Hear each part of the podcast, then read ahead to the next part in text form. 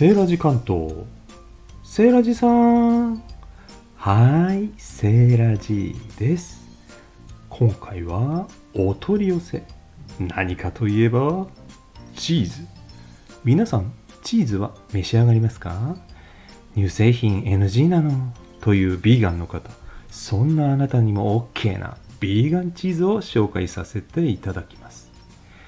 まず1つ目は豆乳ヨーグルトのクリームチーズ。これね豆乳で作ったねヨーグルトから作ったんでしょうね。なので酸味があります、まあ、酸味があるんでね、えー、何に合うかというとね例えばあのサワークリーム的にねボルシチとかね合うと思いますね。私はちなみにハヤシライストマトベースで作ったハヤシライスに合わせました。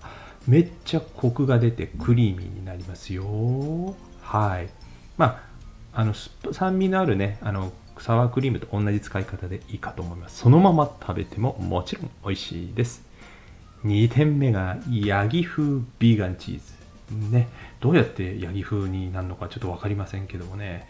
えこれもやっぱりね酸味をなくしたさっきは酸味がありましたねヨーグルトクリームチーズはね。こっちは酸味は抑えられてるとかないのでまあ普通にクリームチーズ的にねあの柔らかいタイプですねこれもね。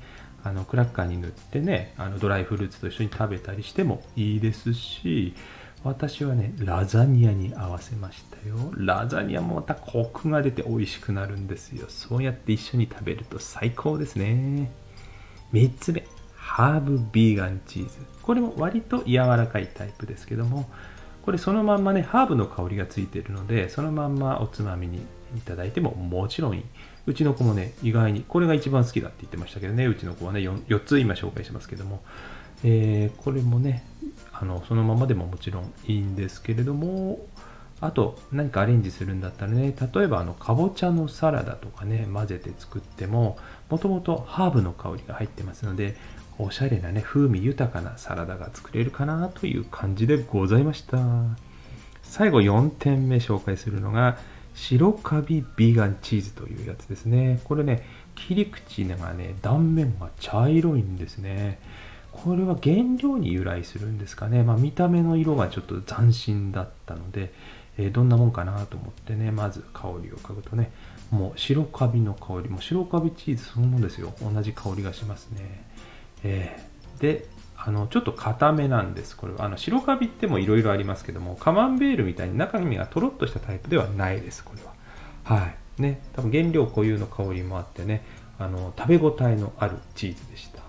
ワインのつまみにねいいかなって感じで。あとおそらくですけど発酵具合によってこれ奥行きというか奥深さが変わってくるのかなということでね。なんかこの手のチーズはいろんなタイプがまだまだねあるんじゃないかなと思って。私今回4種類しか試してないんですけども、えバリエーション豊かに作られているのではというふうに思いました。はいところでこのビーガンチーズそもそも普通のチーズと何が違うんでしょうか？説明が前後しました。すみません。はいこれはね全ての材料がプラントベース植物由来なんですね。菜食主義のビーガンの方向けに作られているわけですね。豆乳やカシューナッツを原材料にしておりまして乳製品ではないんです。はい。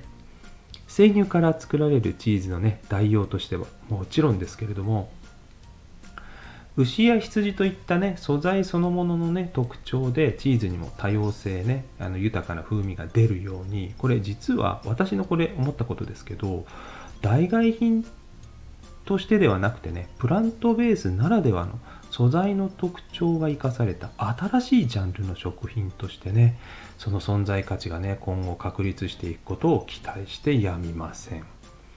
はい。ということで今回はビーガンチーズ紹介させていただきました。ビーゴジャパンさんというところで買わせていただきました。プラントベース由来のビーガンチーズ4種類でした。ご興味を持たれた方は概要欄に、えー、ビーゴジャパンさんのリンクを貼っておきます。はいいかがでしたでしょうか？終わりに当チャンネルの紹介をさせていただきます。セーラジ関東は主に私セーラジーが人で出張した時のネタを紹介しています。ご当地グルメやお土産、立ち寄った場所での感動や魅力を語っちゃいます。時々お取り寄せをしてみたり気まぐれで夜のトークをしたりもしていますもしご興味持っていただけましたらぜひチャンネルのフォローをご挨拶や聞いたよの意味でいいねいただいたらこちらからもご挨拶に伺わせていただきますもちろんコメントも大歓迎でございます皆さんとつながれたらとても嬉しいです次戦打戦問わずネタの投稿レターもお待ちしています。では最後までお聴きくださりましてありがとうございました。バイバーイ。